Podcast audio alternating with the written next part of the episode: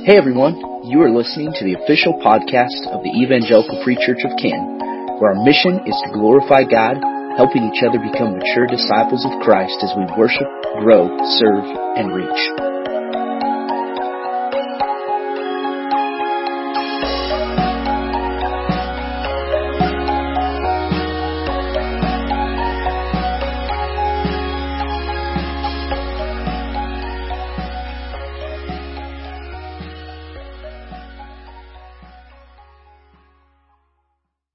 This point, I want to welcome those of you who are online with us, and uh, we're thankful you've been, you're able to join us for this portion as we open God's Word together and uh, hear some testimonies of the Lord's work in other people's lives. So, hello to everyone online, and um, uh, I want I want you all to, if you have your Bibles with you, whether it be a digital Bible or a hard copy of God's Word, I actually um, want you to open up to Genesis 12. So, we're going to be starting a series through Joshua, but uh, before we can jump into Joshua, we're going to spend a week uh, kind of uh, doing some historical gathering of uh, leading up to Joshua and uh, setting the tone for uh, what our next 12 weeks are going to look like together. And one of the things I want to challenge you with is I want to challenge you to, if you've never read through the book of Joshua, read through the book of Joshua. Okay, so take some time over the next several months and, and, and read through it. It won't take you that long. And the cool thing about Joshua is it is a narrative book. What, what is, what narrative means is it's full of story literature.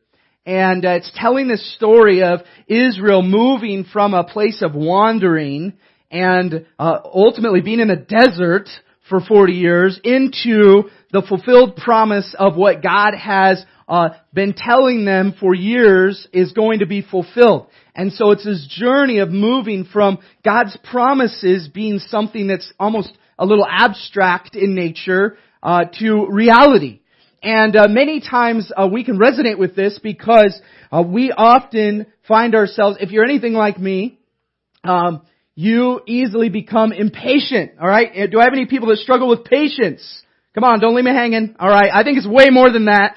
All right? Y'all aren't being honest, okay?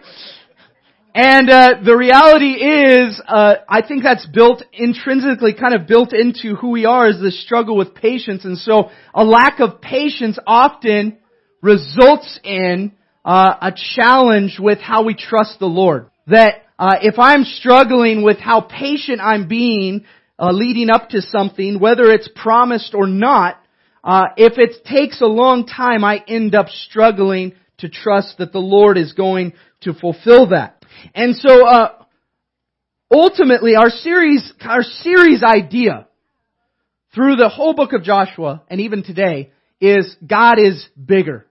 Okay? So we're gonna practice. I want you guys, uh, I'm gonna involve you. So I'm gonna count to three and I want you just all corporately as one whole to say, God is bigger, okay? And you on the video, you're not exempt from this, wherever you are. When I count to three, you say it as well. We're gonna say it corporately, okay? We might have to do it a couple times to really get it. And I want you to say it with passion and fervency, okay? This is a truth we want to hold close to ourselves and we're gonna do this each week because I want you to get this, alright? So we're let's practice this. One, two, three. That's pretty good for a first time. But I think you can do better, okay? I believe you can do better and it can be more powerful and we can really emphasize this. So we're gonna try it one more time now that you've had a practice round. Let's try this again. One, two, three. There we go. That's what I like to hear. And uh, I'm going to actually have that statement throughout this message, so I want you to be aware. And when I uh, signal you, I will count to three, and I want you to say that because that is what we are rooting into today. And one of the most evident ways for us to see God's sovereignty is in His Word. Um, the cohesiveness of this narrative ultimately um, reveals God's character, His personhood, who He has promised to be, and that's what I want us to visualize. So, um, Genesis chapter 12, and in verses 1 through 3, we have something that's commonly referred to as the Abrahamic covenant, okay? And this is what that covenant with Abraham, um, with Abram that God made. It says, Now the Lord said to Abram, this is verse 1 of chapter 12, Go from your country and your kindred and your father's house to the land that I will show you. I will make of you a great nation. I will bless you and make your name great so that you will be a blessing. I will bless those who bless you and him who dishonors you I will curse and you all, and in you all the families of the earth shall be blessed. So God establishes this promise relationship, this covenant relationship with Abram, and um, ultimately promising Abram that he will build a nation through him. Okay? Now flip over to Genesis 15. Genesis 15. And uh, this is uh, another aspect of this where God reaffirms his covenant to Abraham, and there's a reason why God reaffirms this. In Genesis 15, starting in verses, verse 1, says, After these things, the word of the Lord came to Abram in a vision. Fear not, Abram, I am your shield, your reward shall be very great. But Abram said, O Lord God, what will you give me, for I continue childless? So what this reveals is a sense of concern. Everyone say concern. He's concerned that God is not going to fulfill His promise. You give me, for I continue childless, and, and the heir of my house is Eliezer of Damascus. And Abraham said, Behold, you have given me no offspring, and a member of my household will be my heir. Behold, the word of the Lord came to him, and said, This man shall not be your heir. Your very own son shall be your heir. And he brought him outside and said, Look towards heaven and number the stars. If you are able to number them, then he said to him, shall your offspring be? And he believed the Lord and he counted it to him as righteousness. So here Abraham is concerned about God fulfilling his promise. In verse 2, that concern is validated by the fact that he still has no child. Which meant if you had no children, it was left to an extended family member to carry on your legacy. He's going, God, you promised in, back in verse 12, you promised me that you were going to build this nation through me. I still don't have a child, and ultimately, I'm getting kind of old. And both him and Sarah are looking at each other going, there's no way. There's no way. And yet, what we know and what we're focused on during this series is even when we think there is no way, God is, one, two, three, He is bigger, okay? So, fast forward through time, Abraham and Sarah have a son named Isaac, and then Isaac grows up, he marries Rebecca, they have twin boys named Jacob and Esau, and in the course of time, Jacob is renamed Israel. So if you wonder where the nation of Israel came from, it is the son of Abram has a son named Jacob who God renames Israel. Now Israel has 12 sons which become the 12 tribes of Israel. This very nation that God promised Abraham that he would build. Now, Jacob or Israel had a son named Joseph. Everyone say Joseph. Joseph was actually sold into slavery by his brothers. So kids, if you think you got it bad with your sibling relationships, you got nothing on Joseph. Okay? Alright, it could always be worse. You could be thrown into a pit, left for dead, or you could be sold into slavery as Joseph was. So Joseph is sold into slavery. He ends up in Egypt, imprisoned for years because of something he didn't do. And through the course of that, Joseph gets this opportunity to come before Pharaoh, the king over all of Egypt, and reveal how God has given him great wisdom and insight into what's happening.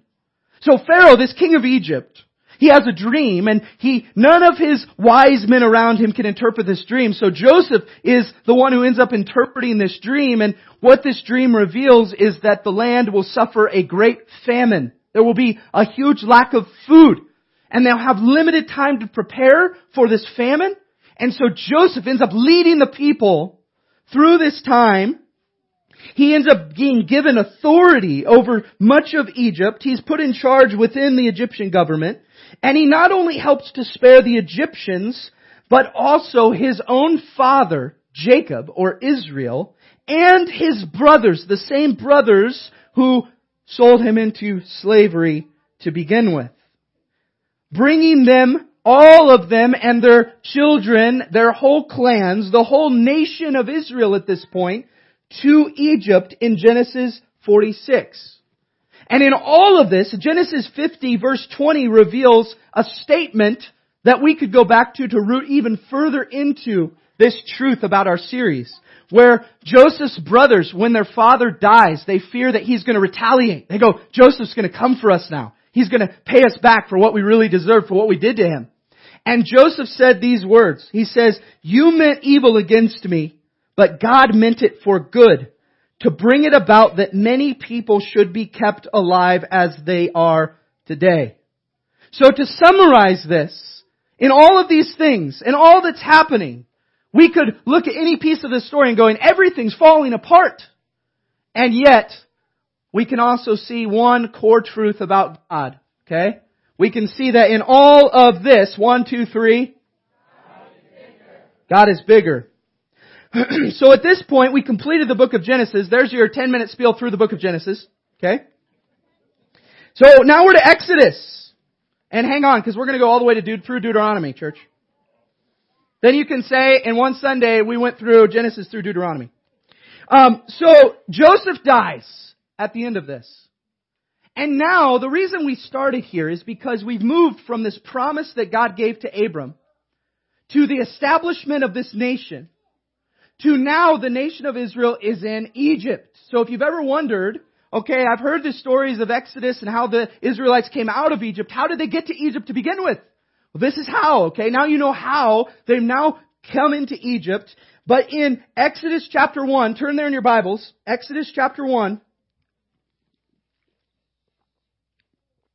in Exodus chapter 1, starting in verse 8, it says, Now there arose a new king over Egypt who did not know Joseph. And he said to his people, Behold, the people of Israel are too many and too mighty for us. Come, let us deal shrewdly with them, lest they multiply, and if war breaks out, they join our enemies and fight against us and escape from our land. So this is the point where it shifts to Israel, the nation of Israel having favor in Egypt, to them being slaves in Egypt. This new king raises up. He establishes that he's going to deal harshly with the nation of Israel. And so they're put into slavery. And it's at this point in the narrative that this man named Moses is born. Everyone say Moses. Okay?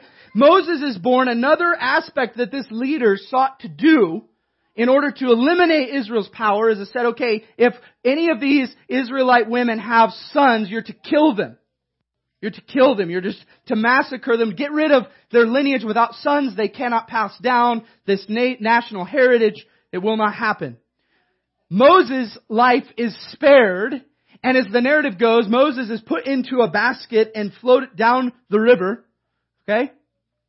And he's ultimately pulled out by Pharaoh's daughter, who raises him in government positions. Now, you kind of see a pattern here, right? That in the midst of all of this, and if you ever doubt God's ability to regain control of any situation, or any frame of governmental leadership, or any frame of influence, we need to recognize at the core of our being that, one, two, three, God is bigger. He's bigger than any of that, okay? Moses is spared from Pharaoh's desire to eliminate the nation of Israel. Moses is brought into Egyptian royalty. Then Moses sets kind of the precedence for his primary struggle, one of his primary struggles, and that's anger. Okay? Moses struggles with anger, and he gets angry at this Egyptian guard. He ends up killing this Egyptian, and then flees to a land called Midian, and it is here that God calls Moses to lead the people out of Egypt. So now we've moved from Abraham all the way to Moses, and Moses' call, he appears to Moses in a burning bush, and says, Moses, you're to go to Pharaoh and you're to tell him, let my people go. So, the Lord does many signs and wonders before Pharaoh, but Pharaoh's heart is hardened until it costs him his own son. And it's at this point that he releases Israel and the nation sets off on their journey to the land that God has promised them. This is Exodus 3, where they set off And they step into this to have Moses lead them out of the land in pursuit of God's promise for them. So Moses leads the people out. The Egyptians actually, Pharaoh changes his mind and comes out after them. So turn with me to Exodus 14, okay? Exodus 14. and in Exodus 14, verse, starting in verse 10, it says, when Pharaoh drew near, the people of Israel lifted up their eyes, and behold, the Egyptians were marching after them, and they feared greatly, and the people of Israel cried out to the Lord. Verse 11. They said to Moses, Is it because there are no graves in Egypt that you've taken us away to die in the wilderness? What have you done to us in bringing us out of Egypt? Is not this what we said to you in Egypt? Leave us alone that we may serve the Egyptians? For it would have been better for us to serve the Egyptians than to die in the wilderness. And Moses said to the people, Fear not, stand firm and see the salvation of the Lord, which he will work for you today. For the Egyptians whom you see today, you shall never see again. Look at verse 14. This is so cool.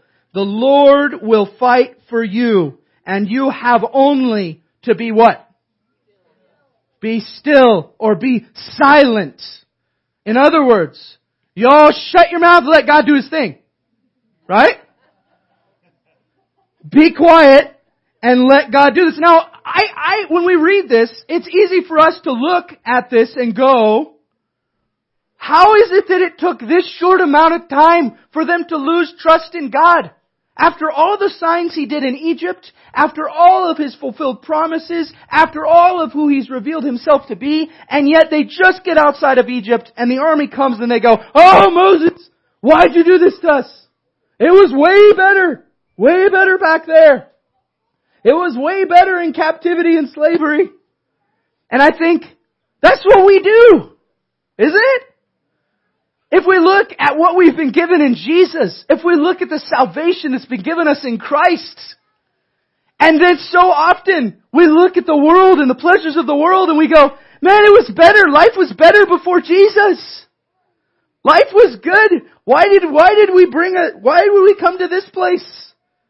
Why do we, and in the moment of that, we throw away everything and anything that God has done or any moment that God has been faithful to reveal His promises or move us in a direction that He's called us to rather than what we want. We are so narrow-minded in that church that if we're not careful, then so easily we become entrapped in our own idea of what is better rather than recognizing that one, two, three, God is bigger. And that verse in 14, the Lord will fight for you. You have only to be silent. So now, we're actually going to jump ahead. So what happens here at this point is, uh, the waters are parted, the nation of Israel cross over the Red Sea on dry land, and then Pharaoh and his army try to come across, the Lord closes the waves back over top of them, eliminates this Egyptian army, and now they set out on the rest of this journey to the land that God has promised to them. The land in Canaan. So now flip over to the book of Numbers, all the way to Numbers 13. So the book of Leviticus covers over the rules and regulations, the law that God puts forth for His people as they're moving together, that they would ultimately glorify God, that they would ultimately pursue righteousness, that they would recognize their sin, and establishes that in Leviticus. And we move forward to the book of Numbers and um, here's this here's this hard truth church. Many people avoid the book of Numbers because the first part of Numbers they're like, there's a bunch of names I can't pronounce. And it just seems like it takes me a long time to move through this. Okay? But if you do not read the book of Numbers, you miss out on a crucial piece of narrative in the second half. Okay? the second half of Numbers. So in Numbers 13, here's what happens. By the way, at this point, they're almost there. Okay? They are almost to the land God has promised to them. They're right on the, right on the cusp of entering into this and experiencing what God described as a land flowing with milk and honey. God is moving them in this direction. So he, uh, it, the, the beginning of chapter 13 in Numbers, it says, the Lord spoke to Moses saying, send men to spy out the land of Canaan, which I'm giving to the people of Israel. From each tribe of their fathers you shall send a man, every one a chief among them. So if he's sending one man for every tribe of Israel, let's test and see how well you've been listening. How many men did he send in? Twelve. Everyone say twelve. Okay, and so what comes after this is actually the list of men that got, that Moses sent in to spy out the land. Twelve guys. Now, here's an in- interesting bit of trivia for you. Does anyone, without looking at your Bibles, know what Joshua's name was before he was named Joshua. Josh? Someone says Josh. His name was Josh. Look at verse 8 in Numbers 13. From the tribe of Ephraim, Hoshea the son of Nun from the tribe of Benjamin. Now if you jump down to verse 16, it says, and Moses called Hoshea, the son of Nun, Joshua. Now here's the cool thing about this. The name Hoshea means salvation. The name Joshua means Yahweh is salvation. And it's this movement from salvation to this predicting that through Joshua, God would save His people and bring them into the land promised. So this is the first point where we are introduced to Joshua or Hoshea as he was named at birth. And recognize in this, hold on to this for next week because it's an important aspect of this, that Joshua was one of the twelve spies sent in to spy out the land of Canaan. Okay?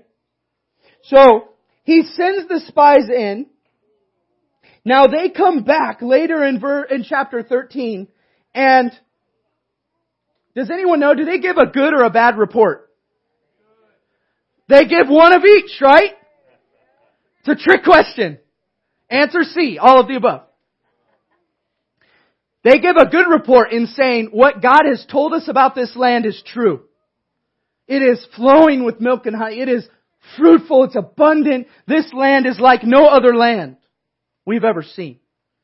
But on the other side, they gave a bad report and said, but guys, the people here are huge. They have massive armies they'll crush us. And so look then at chapter 14 verse 1. We see a repetitive cycle. Numbers 14 verse 1. It says, Then all the congregation raised up a loud cry and the people wept that night. And all the people of Israel grumbled against Moses and Aaron. The whole congregation said to them, here we go again, would that we had died in the land of Egypt. Or would that we had died in this wilderness. Why is the Lord bringing us into this land to fall by the sword? Our wives and our little ones will become a prey. Would it not be better for us to go back to Egypt? And they said to one another, let us choose a leader and go back to Egypt. Whoa! This is crazy. Now recognize here, they were in terrible slavery in Egypt. Recognize here that they had no fulfillment of promises while they were in Egypt. And now they have just visually seen, these spies have just visually seen the land God has promised to give to them. And they come back and say, oh, I don't know guys. You know, it doesn't matter that God parted the sea for us. Doesn't matter He eliminated the whole Egyptian army for us. Doesn't matter that He brought all of us out of Egypt. But look at how big these people are. Narrow focused and losing sight. Losing sight ultimately, forgetting the truth that one, two, three. Now, of those people, if we look at verse 5 and 6 in Numbers 14, it says, Moses and Aaron fell on their faces before all the assembly of the congregation of the people, and Joshua the son of Nun, and Caleb the son of Jephunneh, who were uh, who were among those who had spied out the land, tore their clothes, and said to the people, The land which we passed through to spy out is an exceedingly good land. If the Lord delights in us, He will bring us into this land and give it to us, a land that flows with milk and honey. Only do not rebel against the Lord. And look at verse 10. Look at the response of the people. Then all the congregation said to stone them with stones. But the glory of the Lord appeared at the tent of meeting to all the people. So here, the people reject God's promise. And you have four individuals, Moses, Aaron, Joshua, and Caleb, who go, why are you acting this way? Why can you not see the Lord's faithfulness and move forward into what God has promised? And as the result of this, God brings about judgment on His people. He brings about judgment on them. And ultimately, in verse 20 of 14 it says, Then the Lord said, I have pardoned according to your word, but truly as I live and as all the earth shall be filled with the glory of the Lord, none of the men who have seen my glory and my signs that I did in Egypt in the wilderness and yet put me to the test these ten times and have not obeyed my voice shall see the land that I swore to give to their fathers, and none of those who despise me shall see it. So, the nation of Israel moves to this place, and the spies spent 40 days spying out the land, and God says, for every day the land was spied out and you have rejected me now, you will spend a year wandering in the desert. 40 years.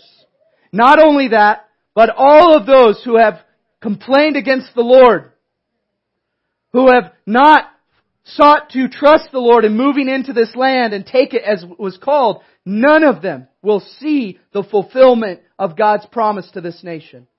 He says all of you will die off as a result of this. So, Israel, the nation of Israel learns a quick lesson. And the, the, the thing is, in uh, verse 39 and 14, when Moses shared this with them, the people at that point, they mourned and they go, oh no, we've messed up. We didn't do what we were supposed to do. And they rose up early in the morning and went up to the heights of the hill country saying, here we are, we will now go up to the place the Lord has promised for we have sinned. And Moses says, don't do that. The Lord is not with you. And if the Lord is not with you, you should not go into the land. But they go anyway, and many of them are killed because the Lord was not with them. Now there's a really interesting truth here that we, a couple truths that we can recognize even in practical application church. Number one, with God's blessing for God's purposes, according to God's promises, you will not fail. Okay? With God's blessing, according to God's purposes or plan, within His promised boundaries, you will not fail with the Lord on your side. But reject the Lord, reject His promises, reject His faithfulness, and there is no promised land to inherit. You will wander in the desert, wondering where to go next.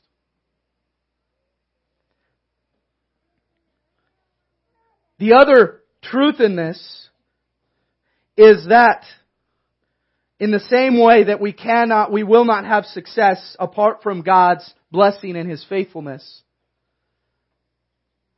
You go against the Lord, you miss the opportunity to see the blessing of the Lord lived out. Okay, and that might go without saying according to the first one.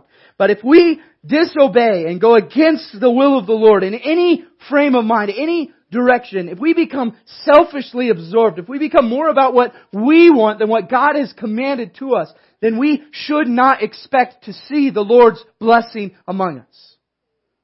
We should expect to wander in the desert and slowly taper off. That's not my desire for us, church. Now, kind of the final place I want to take us is the end of Deuteronomy, Deuteronomy 32. The people wander and wander and wander. They die off. This is 40 years of wandering with no place to call home. And uh, every time I think about that, all I could think about, the first thing comes to mind is I go, that's a really long time to tent camp with your family. Some of you might enjoy that. But I'm imagining all of that with all the animals and all of the, all of their possessions and all of the people. We're talking about potentially millions of people here, church. Okay? Wandering in the desert together. Not a good time. Alright? And not only not a good time, but reminded that they could have been enjoying the promised land that God had given to them already. But that they would never see. So in Deuteronomy, chapter 32, verse 44, so here's what happens. In the, in the midst of the wilderness, Moses' anger gets the best of him. And he lashes out. And because of his anger, and allowing his anger to control who he was, same thing applied to Moses. Because he failed to trust in the Lord in that moment, God said, Moses, you're gonna be able to see the promised land from a distance, but you're gonna die before the nation of Israel enters in. You're, you're gonna see it, but you're gonna pass away before we get there.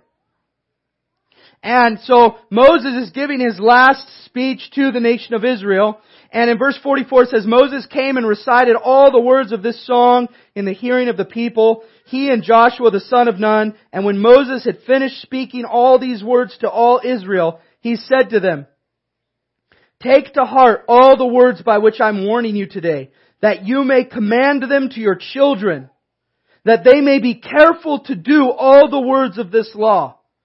For it is no empty word for you, but your very life, and by this word you shall live long in the land that you are going over the Jordan to possess. Interesting that Moses says, remind your children of these things. Why is that? Because it was the lack of trust in the word of the Lord that has brought them to the place they are right there. And now, standing at the bank, the Jordan River, the only thing standing between them and the promised land is this new generation of Israelites. Their parents have all died in the wilderness because they rejected and wa- rejected the promises of God and walked in disobedience to Him. So they're standing there. They've seen what's happened as a result of not following after the Lord. And now the command of the Lord through Moses is, you need to remind your children of these things. Because this is where life roots in by the Word of God, by the truth that God has revealed, by the mission God has given you, the purpose He has established you. And as long as you root into that, that is where your very life and by His Word you shall live long in the land that you are going to possess. now we fast forward to chapter 34 and Moses goes up from the plains of Moab to Mount Nebo to the top of Pisgah which is opposite Jericho, and the Lord showed him all the land, Gilead as far as Dan. God revealed all the land to Moses. And then it's at this point that Moses dies. And in verse 9 of chapter 34 it says, And Joshua the son of Nun was full of the spirit of wisdom, for Moses had laid hands on him. So the people of Israel obeyed him and did as the Lord had commanded Moses. There has not risen a prophet since in Israel like Moses, whom the Lord knew face to face. None like him for all the signs and wonders that the Lord sent him to do in the land of Egypt to Pharaoh, to all his servants, to all his land, and for all the mighty power and all the great deeds of terror that Moses did in the sight of Israel. And then in Joshua 1, 1 and 2, it says, After the death of Moses, the servant of the Lord, the Lord said to Joshua the son of Nun, Moses' assistant, Moses my servant is dead. Now therefore arise. Go over this Jordan, you and all this people into the land that I am giving to them, to the people of Israel. So here's, an application church, here's where we're at. Right now, where are you most prone to lose sight of God's sovereignty? Right now, where are you most prone to lose sight of who God is and what He has promised to those who trust in Christ? Where has God been faithful in your past that you forget about when you face trials in the present. Because He has been faithful. You sitting here is a result of God's faithfulness in your life. And there are points along the journey, there are mile markers along the way that you can look at and say, God was so present here. Whether you see it that way or not. What are those things where He's been faithful in the past that you forget about when you encounter a trial in the present? And man, I do this all the time, church. Where I'll face a trial and I'll think, my goodness, why in the world is the Lord doing this to me? Why, why has He put me in this position? Why has He allowed this to happen? Woe is me! And I start whining and complaining just like the Israelites. And yet the truth, the truth of this is, God has been faithful, is currently faithful, and will be faithful to fulfill exactly what He's promised to the end. Amen? Lastly, does your story, your testimony, does it reveal your strength or God's? If you're to tell someone your story, who is the primary focal point of your story? Do you testify about the goodness of God, the faithfulness of God in your life? Or are you so wrapped up in who you are and what you want and what you want to accomplish that you've lost sight of all of that? Church, at the end of the day and as we begin this walk through the book of Joshua, the number one thing I want you to be able to tell not only yourself, but also those around you is one, two, three. We're going to try that again. I want you to be able to tell this to each other and remind yourself that one, two, three. God is bigger. His plan will prevail. Let's step into this journey together. Amen? I'm going to ask the worship team to come up here. We're going to close with the song Our God, and this song fits this whole theme really well, where the chorus says, Our God is greater. Our God is stronger. Our God is higher than any other. Our God is healer, awesome in power. Our God. So we're gonna, I'm gonna pray. We're gonna sing this song, and then at that point, um, we're gonna have those getting baptized today come up here, and we're gonna have some baptism testimonies uh, and uh, celebrate that together. All right. Father, we uh, we come before you and we know that uh, you revealed yourself in such powerful ways to the nation of Israel. Lord, you accomplished your purposes and your plan exactly as you intended to. And yet your people were prone to disobedience. And God, we confess that we are prone to the same. So open our eyes to your greatness. Open our eyes to your sovereignty. Help us to see the power that is in Jesus' name. Father, that we would walk in step with your plan. We pray this all in the name of Jesus. Amen.